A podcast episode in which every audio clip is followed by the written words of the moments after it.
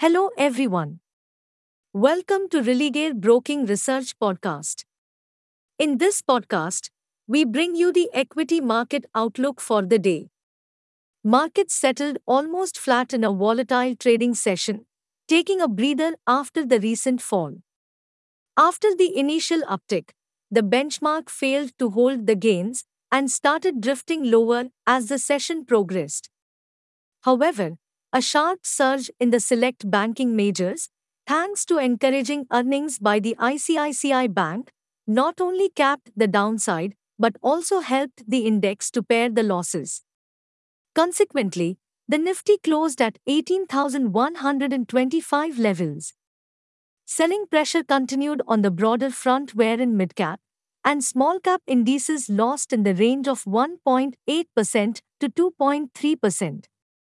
We expect the banking pack to remain in focus as Axis Bank and Kotak Bank will report their numbers on 26 October. On the index front, Nifty should hold 17,950 levels for any rebound else profit taking would resume. Needless to say, the scheduled monthly expiry will keep the choppiness high across the board.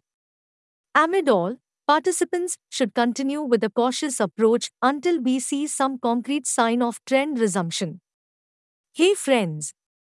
These were the updates for today. Thanks for listening.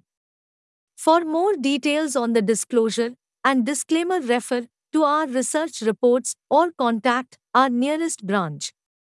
Please read risk disclosure documents by SEBI, relevant exchanges, and T&C on Religare Online. Com disclaimer before investing. Happy investing.